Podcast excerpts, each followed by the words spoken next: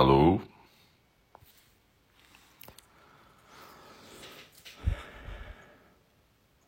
Olá. Boa noite. Alô?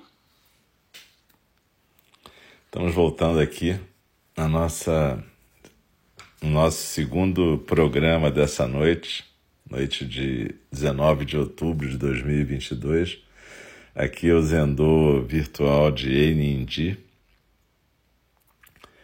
Eu sou o Alce e a gente está voltando aqui com a nossa fala do Dharma. É, como eu já disse no começo da meditação compartilhada logo antes, eu estou lendo o Sutra de Vimalakirti. Então, eh, a gente agora vai ler um trecho onde tem uma conversa entre uma deusa e Shariputra. Se você não viu o resto do sutra, o que já foi lido anteriormente, não se preocupa, porque tem aqui no showreel do Mixer ou também tem no SoundCloud, www.soundcloud.com, Alcio Braz, Eido Sorro. Enfim, lá tem. É, no Spotify também tem, no Apple Podcast. No SoundCloud a vantagem é que está organizado, está mais organizado em playlist, então em listas, então é mais fácil de, de acompanhar. É... A gente pode estar tá tendo alguns problemas de sono, não sei, porque às vezes dá a impressão que está transmitindo e não está, e às vezes para mim aparece como se tivesse pausado, mas é é curioso porque eu, fico acompanhando no, no computador para ver se está sendo a transmissão tá legal e eu fico falando no telefone. Então às vezes dá essa sensação pelo que eu estou vendo aqui no computador como se não tivesse chegando. Depois eu vou ver na gravação foi gravado. Mas agora eu estou vendo aqui que caiu. Curioso, porque eu fico acompanhando. Mas parece que voltou agora. É, tem uma instabilidade. Eu acho que é a instabilidade da internet. É curioso que às vezes a internet é mais instável em São Paulo do que no Itororó. Veja só, né? A gente. Coisas que acontecem. Mas enfim, é... se vocês puderem ter paciência, a gente vai continuar aqui. É, tem uma instabilidade. Mesmo que caia, na verdade, vai ficar gravado. Então, eu peço um pouco de paciência para vocês, porque talvez fique indo e voltando durante um certo tempo. Mas se vocês puderem ter essa paciência, talvez dê para acompanhar tudo. Eu estou vendo que está meio instável mesmo. Deixa eu só ver uma coisa aqui.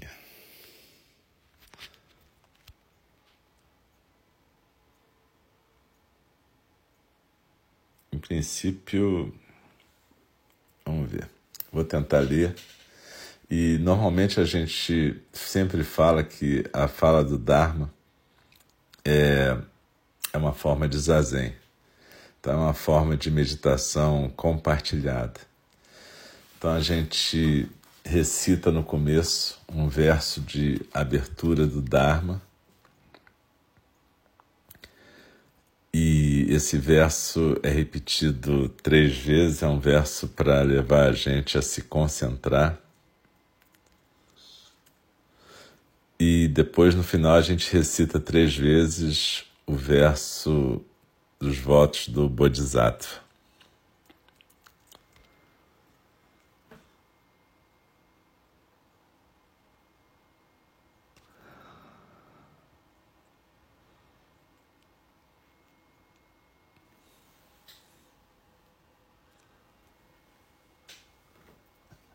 Então,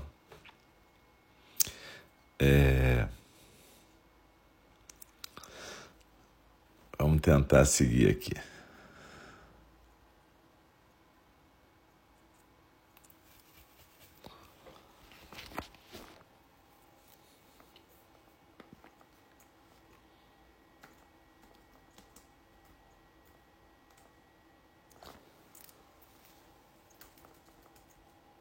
Se vocês puderem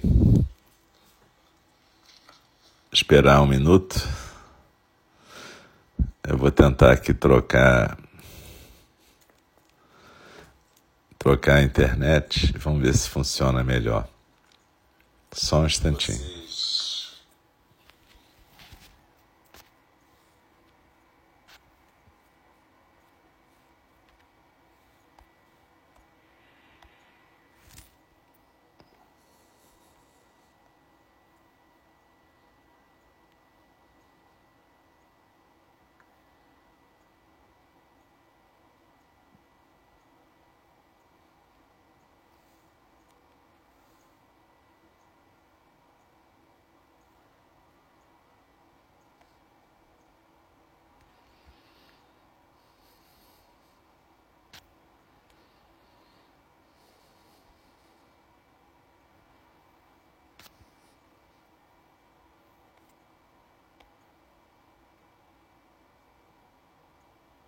Então, vamos ver se tá indo. Agora.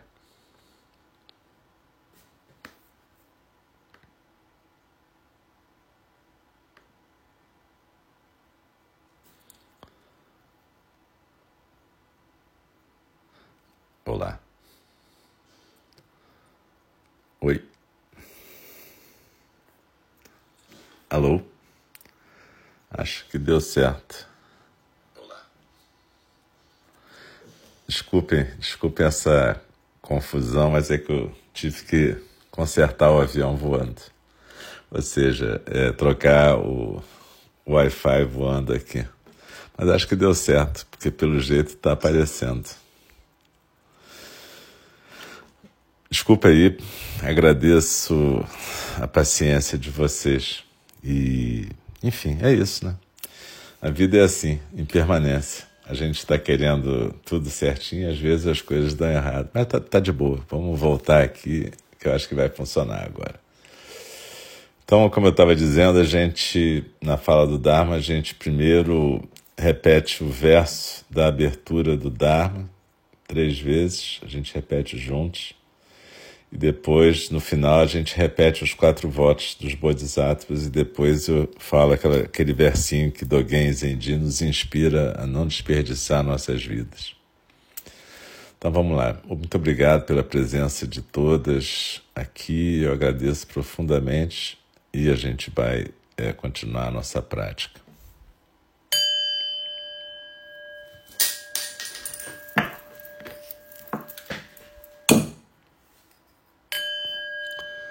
O Dharma, incomparavelmente profundo e precioso, é raramente encontrado, mesmo em milhões e milhões de eras. A nós é dado vê-lo, ouvi-lo, recebê-lo e guardá-lo. Oxalá possamos verdadeiramente compreender e praticar o significado das palavras do Tathagata. O Dharma, incomparavelmente profundo e precioso, é raramente encontrado mesmo milhões e milhões de eras. A nós é dado vê-lo, ouvi-lo, recebê-lo e guardá-lo. Oxalá possamos verdadeiramente compreender e praticar o significado das palavras do Tathagata. O Dharma, incomparavelmente profundo e precioso, é raramente encontrado, mesmo em milhões e milhões de eras. A nós é dado vê-lo, ouvi-lo, recebê-lo e guardá-lo. Oxalá possamos verdadeiramente compreender e praticar o significado das palavras do Tathagata. A deusa. Enquanto isso, uma deusa tinha ficado escutando a conversa entre Vimalakirti e Manjushri. Ela ficou tão impressionada por esse jorrar tão notável do Dharma que enquanto ela se regozijava de coração aberto e inteiro com tudo que ela escutava, ela fez cair botões de flores e pétalas por sobre todos aqueles arhats e bodhisattvas como uma expressão da sua devoção. As flores que caíam sobre os bodhisattvas escorregavam graciosamente para o chão, mas aquelas que caíam sobre os arhats ficavam grudadas neles. Como não era considerado bacana flores coloridas parecerem enfeitar os mantos austeros de um renunciante, os arhats tentavam se desvencilhar daquelas pétalas. Mas nenhum dos seus esforços funcionava. Alguns arhats mesmo recorriam à mágica para tentar remover as pétalas, mas as flores que a deusa aspergiu ficavam grudadas e nem com essa mágica elas saíam. Histórias semelhantes existem na tradição Zen. Como aquela história sobre dois monges que estavam para atravessar um rio quando uma menina que também queria atravessar pediu ajuda. O monge mais velho imediatamente pegou-a em seus braços, carregou-a por sobre as águas e a colocou na margem oposta. Mais tarde, o monge mais novo. Desculpe. Mais tarde, o monge mais novo disse: Você é um monge, ainda assim você concordou em carregar uma mulher para atravessar o rio. Como é que você pôde fazer isso? O monge mais velho respondeu: Eu deixei aquela moça lá na margem do rio, mas você, você ainda está carregando. O mesmo princípio e sabedoria se aplicam àquelas pétalas de flor. Para os arhats, as flores eram um tipo de mancha, enquanto que para os bodhisattvas não eram. Mais uma vez, Shariputra é desafiado no debate, desta vez não por Vimalakirti, mas pela deusa. E é assim, nesse ponto, que o Sutra de Vimalakirti se torna ainda mais ousado. Quando Shariputra fala sobre as pétalas e sobre por que, que elas não caem, ele vira para Deus e fala: Liberação não é estar livre de raiva, desejo e ignorância? Pergunta Shariputra. Isso não é a liberação? A deusa responde: tais ensinamentos são dados apenas para aqueles que estão inchados de orgulho. Aqueles que não são orgulhosos já sabem que não existem coisas como raiva, desejo e ignorância e que não há nada, portanto, para eles descartarem. Esse diálogo foi muito desconcertante para os discípulos do Buda, monges praticantes do caminho dos Sravakas, que estavam limitados pela disciplina da Vinaya e, portanto, tendiam a evitar as mulheres. Também fez, talvez possa ter feito com que alguns seguidores do Mahayana que estavam lá também ficassem pouco à vontade, mas isso era muito pior para esses monges Sravakayana. Uma mulher ter a audácia mesmo de debater tais ensinamentos com um monge perfeito, puro e altamente realizado era quase intolerável. No entanto, Shariputra continuou a conversar com a deusa. Shariputa perguntou então: O que que deu errado? O que aconteceu com você?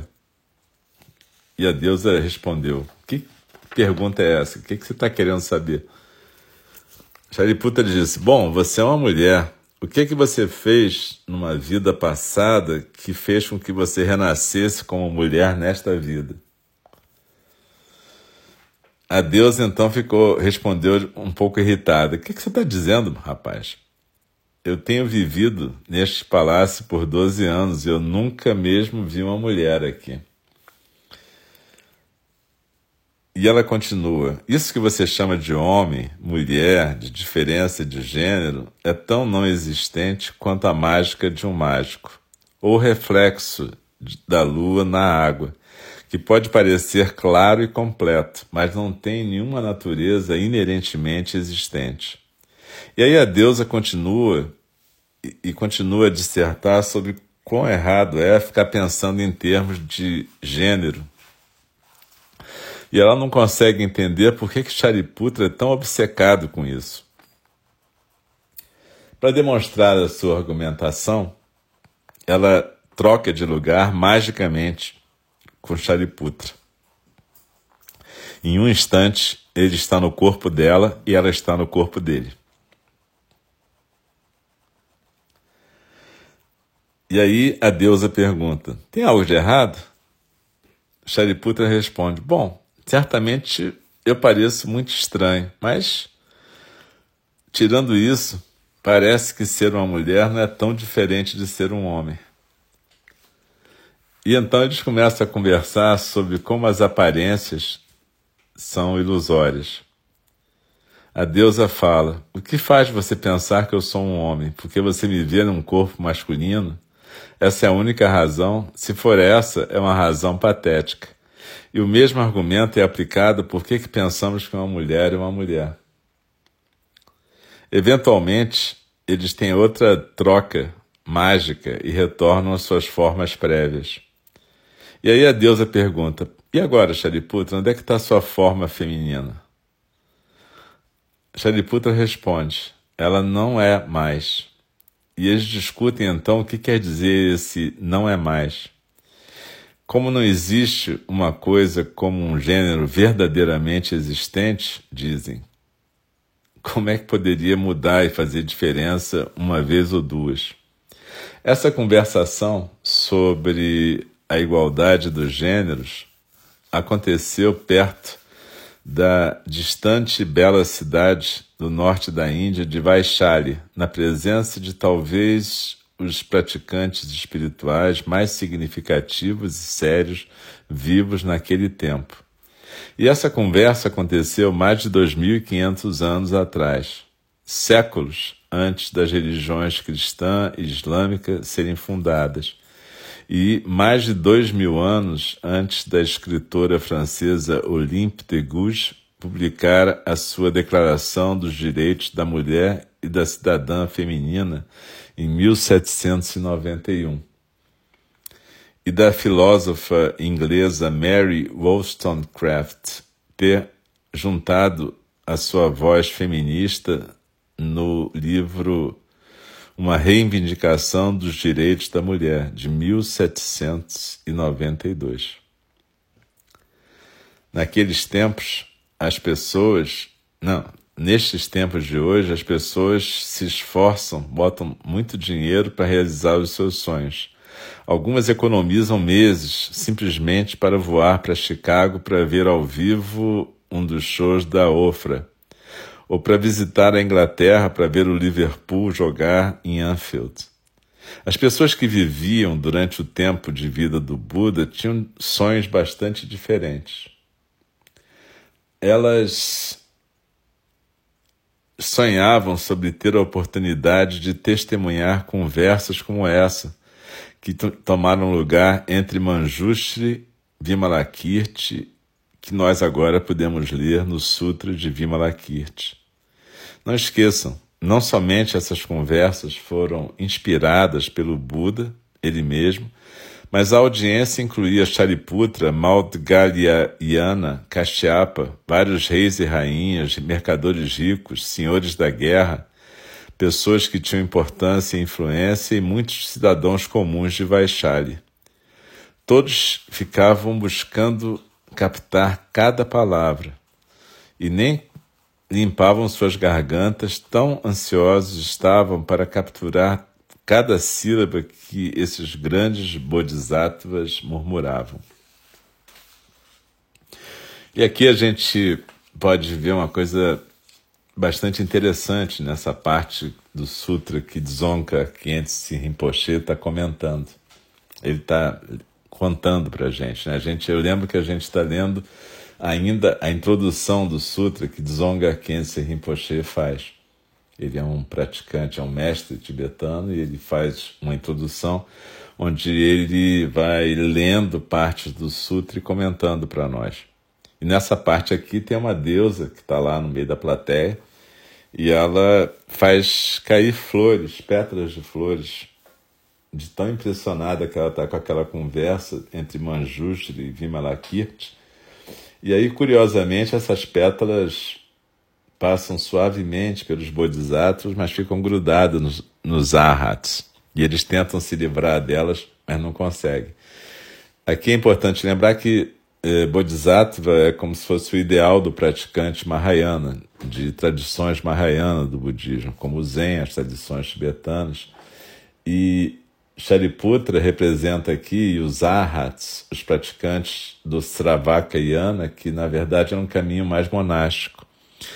E, e o que esse trecho do Sutra está dizendo é que se você se atém a essas questões do que está te manchando, do que, que significa ser homem e mulher, como se ser mulher fosse menos, você fica preso. E esse, essas pétalas grudadas significam que os arhats ainda não estão realmente liberados. Por isso que o Shariputra pergunta: ah, mas libertação não é ficar livre de raiva, desejo, ignorância?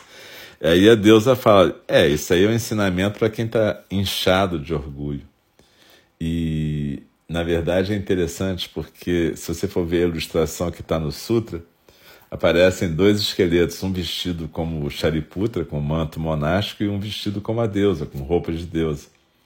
E aí, quando eles trocam, continuam sendo os mesmos esqueletos, na verdade. E é isso que a deusa está mostrando para o Shariputra, né? E quando ele pergunta para ela o que está errado, o que, que deu errado, por que, que você nasceu como mulher, porque naquela época achava-se que nascer como mulher era devido a um karma ruim, porque as mulheres não podiam alcançar teoricamente a libertação. Só, elas só podiam praticar boas obras para renascer como homem da próxima vez e poder se libertar. Então, na verdade, nesse sutra está muito claro uma posição radical budista, uma posição nova, bem antiga e muito, muito mais antiga que qualquer posição feminista ocidental. Em que a deusa mostra que, na verdade, não é um karma negativo ser mulher, na verdade, tanto faz ser mulher, homem ou de qualquer gênero. Todo mundo, na verdade, se você ficar preso na aparência, isso sim que seria um karma muito negativo, se você se deixar levar por essas aparências como se essas aparências quisessem dizer que a pessoa é mais ou menos liberta, mais ou menos realizada. Isso é muito interessante, porque mesmo no budismo acabou que essa posição conservadora e preconceituosa prevaleceu. E hoje em dia, é, as monjas, na tradição, que seria a tradição que herdou mais diretamente dos, do Sravakayana, que é a tradição Theravada, elas ainda estão buscando ter o mesmo nível dos monges. É como se elas fossem consideradas menores e não pudessem alcançar o mesmo nível dos homens. Então vocês percebem que mesmo na prática budista, acabou que em algumas tradições as mulheres não foram honradas como sendo equivalentes dos, dos homens ou, ou, qualquer outro gênero, né? Sem falar na questão é, dos homoafetivos, as pessoas homoafetivas, né? E de qualquer outro gênero, trans, etc. Isso nem era pensado. Mas o que esse trecho do Sutra está falando é que, na visão budista, isso não faz sentido, porque essa aparência é só uma aparência. Na verdade, é tão transitório e ilusório quanto qualquer outra aparência nesse mundo relativo. Então, que a gente não pode se relacionar com os seres baseado nessas aparências. A gente se relaciona baseado em compaixão e em todas as outras paramitas. Generosidade, compaixão, disciplina, isso que importa aqui. Não é o gênero daquela pessoa. Então, na verdade, é muito revolucionário, tão revolucionário que acabou que nem no próprio budismo esse sutra, esse trecho do sutra vingou. Só atualmente eu diria que está começando a ter essa discussão de novo, né? inclusive nas tradições mais conservadoras. No budismo ocidental, isso rapidamente foi se modificando e está se modificando, e eh, as professoras são, hoje em dia, eu até arrisco dizer que tem mais professoras, professoras mulheres e de vários outros gêneros importantes na nossa tradição do que professores homens, né? Isso é bom, isso é legal. A nossa sanga lá em Portugal é, se dedicou a estudar a transmissão feita pelas mestras, que essa transmissão feita pelas mestras foi negada durante muitos séculos, né? como se a transmissão do Dharma fosse só uma coisa masculina. Mas o que importa aqui é a gente perceber que a prática ela pressupõe que a gente possa estar atenta para nossos preconceitos, estereótipos, para que a gente possa se livrar dessas crenças limitantes. Quando a gente fala que no mundo relativo tudo é ilusão, a gente não está dizendo que vai descobrir uma verdade em algum lugar. Não, a gente vai descobrir como lidar com esse mundo de formas ilusórias. Como é que a gente pode se relacionar nesse mundo de formas ilusórias? Vocês lembram de Dogen Zenji que dizia que a gente era como se a gente tivesse cataratas e a gente nunca vai deixar de tê-las. Mas a gente pode lidar com as ilusões de uma forma não apegada. A gente pode deixar que a nossa, a nossa capacidade de olhar para as ilusões nos torne mais desapegados delas. Então, é, essa visão do Sutra é extremamente importante. É extremamente importante para a gente aprender a, a se autoexaminar e perceber nossos preconceitos, estereótipos, onde é que a gente está agarrada, onde é que a gente cria essas crenças arraigadas em determinados aspectos da realidade para se proteger das nossas angústias e da nossa ignorância. Na verdade, a prática ela supõe que a gente pode e deve é, ficar à vontade com não saber para que a gente possa aprender a cada instante com que a realidade vai apresentando, a realidade interna e a realidade externa. Então, esse trecho, bom, esse sutra é todo importante, mas esse trecho é sumamente importante, ainda mais nos momentos que a gente está vivendo atualmente no nosso país. Então, que a gente possa fazer isso que está nos votos dos bodhisattvas, que a gente vai recitar daqui a pouquinho. Que a gente possa entender que as criações são inumeráveis e que a gente deve libertá-las, ou seja, a gente não deve ficar manipulando as criações. As ilusões são inexauríveis, mas a gente deve é, trabalhar com elas para a gente poder deixá-las serem fluidas, se transformarem e a gente não tentar fixá-las. A realidade é ilimitada, né? Portanto, a gente tem que, numa postura de humildade, querer aprender. E o caminho do despertar é insuperável. O que quer dizer isso? Né? É, é esse caminho que a gente está trilhando é insuperável no sentido de que ele é difícil, ele é impossível de ser trilhado, mas mesmo assim a gente quer corporificá-lo. Olha que bacana, é corporificar o caminho, é a gente entender que não tem um caminho pronto, mas que a gente vai corporificar à medida que a gente pratica. Então, que a gente possa ficar com esse sutra essa semana e se observar a cada vez que a gente encontrar uma criação, um encontro com a criação. Pode ser um ser humano, um animal, uma planta, uma pedra. Como é que a gente encontra e como é que a gente se põe diante desse encontro? Né? Se a gente vai ficar protegido pelos nossos preconceitos e estereótipos, se a gente realmente vai estar numa postura de não saber, testemunhar, de se engajar numa ação compassiva.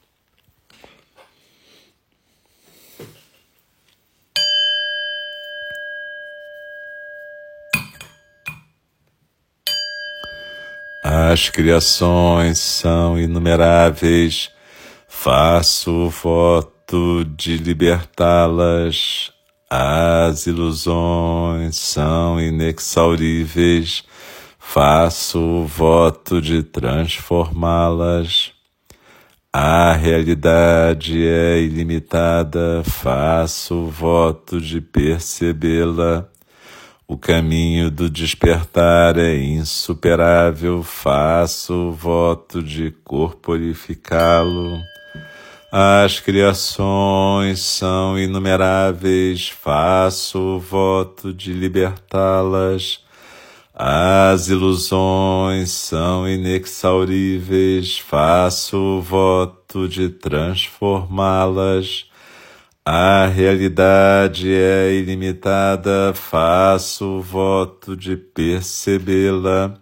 O caminho do despertar é insuperável, faço o voto de corporificá-lo. As criações são inumeráveis, faço o voto de libertá-las.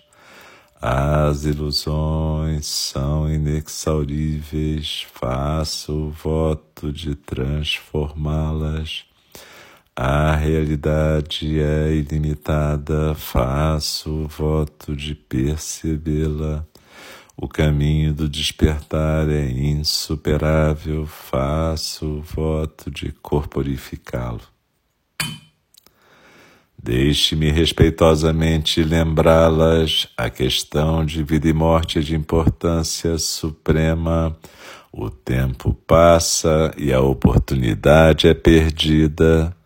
Vamos despertar, despertar, prestem atenção não desperdice sua vida. E assim a gente termina aqui a nossa prática de hoje. Agradeço profundamente a presença e a paciência, os nossos eventos técnicos aqui, mas legal a gente estar tá junto e eu lembro que amanhã de manhã tem a prática de manhã às oito da manhã aqui no nosso Zendô virtual. Também Sábado de manhã às nove tem a prática para iniciantes e quarta-feira que vem tem mais fala do Dharma aqui. É, que vocês todos e todas e todos possam passar bem, ficarem saudáveis e protegidas. Então, muito obrigado e juntando as mãos na frente do rosto, eu faço uma reverência para a nossa prática e para a nossa sangue. Uma boa noite e até a próxima.